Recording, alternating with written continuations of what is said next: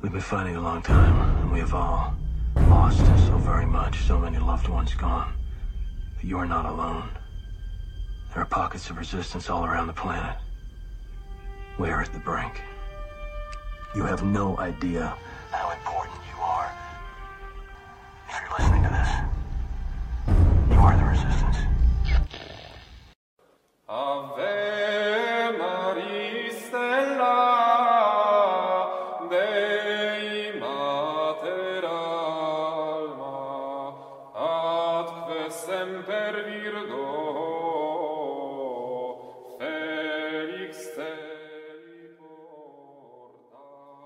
The following is from the, the Controversies on the Church Militant by St. Robert Bellarmine.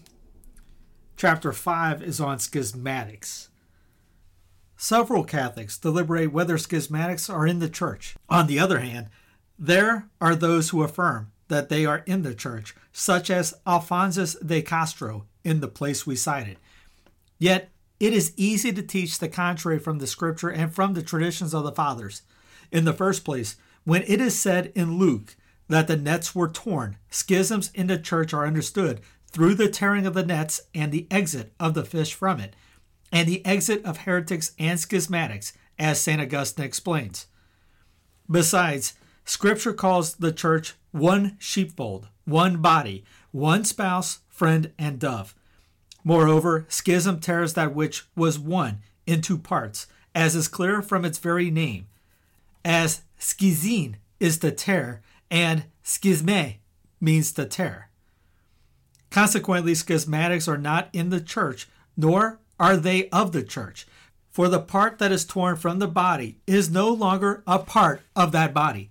For that reason, Cyprian beautifully says that the church is signified through the seamless garment of Christ, which was not torn, that we might understand the church can be torn, but not in the manner in which a garment is torn, so that some parts remain equally part of the garment but how a branch is torn from a tree, which dies right away while the tree still lives. In like manner, he adds it is similar to a river from its source, which soon dries up while the source flows, and the ray from the sun, which fails right away when the sun remains as it was. Or if one were to contend that the part torn from the church is also a certain church, then he would make many churches but that is against the scriptures recently cited. Secondly, it is proved from the decrees of Pope Pelagius, who clearly proves that schismatics are not part of the church. Moreover, the testimony of the whole church witnesses the fact, since on Good Friday it prays for heretics and schismatics, that God would deign to recall them to the Catholic Church, which would not be the case if it believed they were in the church. The testimony of the Roman Catechism also pertains to this which is of no scantly authority in the church of God. Thus, the Catechism separates schismatics from the church in its explanation of the Creed. Thirdly, it is proved from the Fathers. Irenaeus, after he had said earlier in his work that a spiritual man judges all heretics and schismatics, and had enumerated them into many particular heresies, he also had added them under those properly called schismatic, and he concludes in the end he will judge all those who are outside the truth that is outside the church. St. Cyprian says, The people has been joined to the priest even as the flock adheres to its shepherd. For that reason, you ought to know that the bishop is in the church and the church in the bishop. And if there would be someone who is not with the bishop, he is not in the church. But certainly schismatics are not with the bishop, therefore, they are not in the church. Chrysostom said, the meaning of schism convicts them enough, or rather more its name is enough to strike them, since they had not become many parts, rather the one had perished, for they constitute these many into whole churches. And in another homily, he teaches that schismatics are like a hand that is cut from the body, which soon ceases to be a member. And he says in the same place that schismatics are in another church, even if they agree with the true church of Christ in faith and doctrine. Jerome says schismatics really separate a deceived multitude from the church of God. Still, they do not do this from belief as heretics do. And again, we hold this is between heresy and schism. Because a heresy holds a perverse doctrine, but schism equally separates from the church by reason of episcopal dissension. There note the word equally. Augustine says, We believe in the Holy Catholic Church, since even the heretics and schismatics call their congregations churches, but the heretics violate faith in God by believing false things, while the schismatics leap from fraternal charity by wicked dissensions, even if they believe what we believe. For that very reason, neither the heretics pertain to the Catholic Church because he loves God, nor the schismatic because he loves his neighbor. Optatus of Miletus, speaking of schismatics, says, after deserting their Catholic mother, the wicked sons run about outside of her and separate themselves, as you have done, being cut off from the root of the hated mother church by sickles, like rebels who recede by wandering away. In Book 2 of that work, he compares schismatics with branches, rivers, and rays cut off from the tree, font, and sun. Fulgentius says, Hold most firmly, and do not by any means doubt that not only pagans, but also Jews, heretics, and schismatics, who in the present life outside the Catholic Church are going into the eternal fire.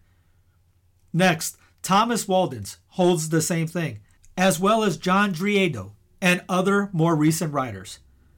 Lastly, it is proven from reason, from the very notion of what the church is, that it is one in regard to the union of members within her and with her head.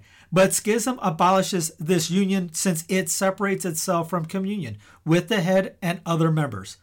Moreover, the essential unity of the church consists in that union of that joining of the members among and with the head is proven, since there is a manifold unity discovered in the church. 1.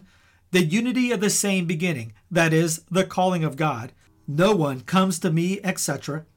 2. The unity by reason of the same final end, which is signified in Matthew 20, in that one denarius promised to all the workers. 3. By reason of the same means, that is, the faith, sacraments, and laws, according to what is said in Ephesians 4 one faith, one baptism. 4 by unity of the same Holy Spirit, by whom the universal church is steered as if by an external and separate captain. There are divisions of grace, but the same Spirit. 5. By reason of the same head, just as an internal and continuous captain. For every church obeys the same Christ and his vicar, just like a head. He gave the him as the head over the whole church, and, Simon Peter, feed my sheep. 6. By reason of the connection of the members among themselves, and especially with the head as the principal member, we are one body, each one members of another. Moreover, among these unities we have enumerated that properly make one church there are two ends. By the first, the church is not one as much as it is from one. By the second, it is not as much one as to one. By the third, it is not as much one as through one. By the fourth, it is not as much one as under one. By the fifth and sixth, it is properly one, that is, one body, one people, and one society. Schism, however, is opposed to these last unities.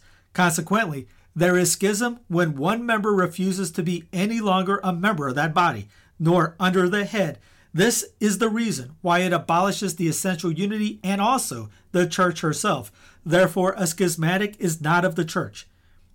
Now they object. One, the church is a congregation of Catholics, as Pope Nicholas defined, but schismatics are Catholics, therefore they are of the church. I respond, firstly, even if schismatics have the Catholic faith, nevertheless, they cannot properly be called Catholics even if they profess the faith in the Catholic Church, as is clear from the citations we provided from St. Augustine and Optatus. I say, secondly, this is not the full definition of Pope Nicholas, nor did he mean to define the church, but only exclude heretics from the church, just as Innocent did when he said that the church is the congregation of the faithful. They object, too. Even if schismatics refuse to submit to the Pope, nevertheless they mean to submit to Christ the Supreme Head, and although they refuse to communicate with this church on earth, nevertheless they mean to communicate with the church that is in heaven, namely, the better part of the church. Therefore, They do not abolish the unity of the church, nor are they absolutely outside it. This argument is confirmed from like things. For if anyone would refuse to be under his particular bishop, nor communicate with that particular church under that bishop, and nevertheless he means to be under the Roman pontiff and communicates with the universal church, he cannot be said to be outside the church.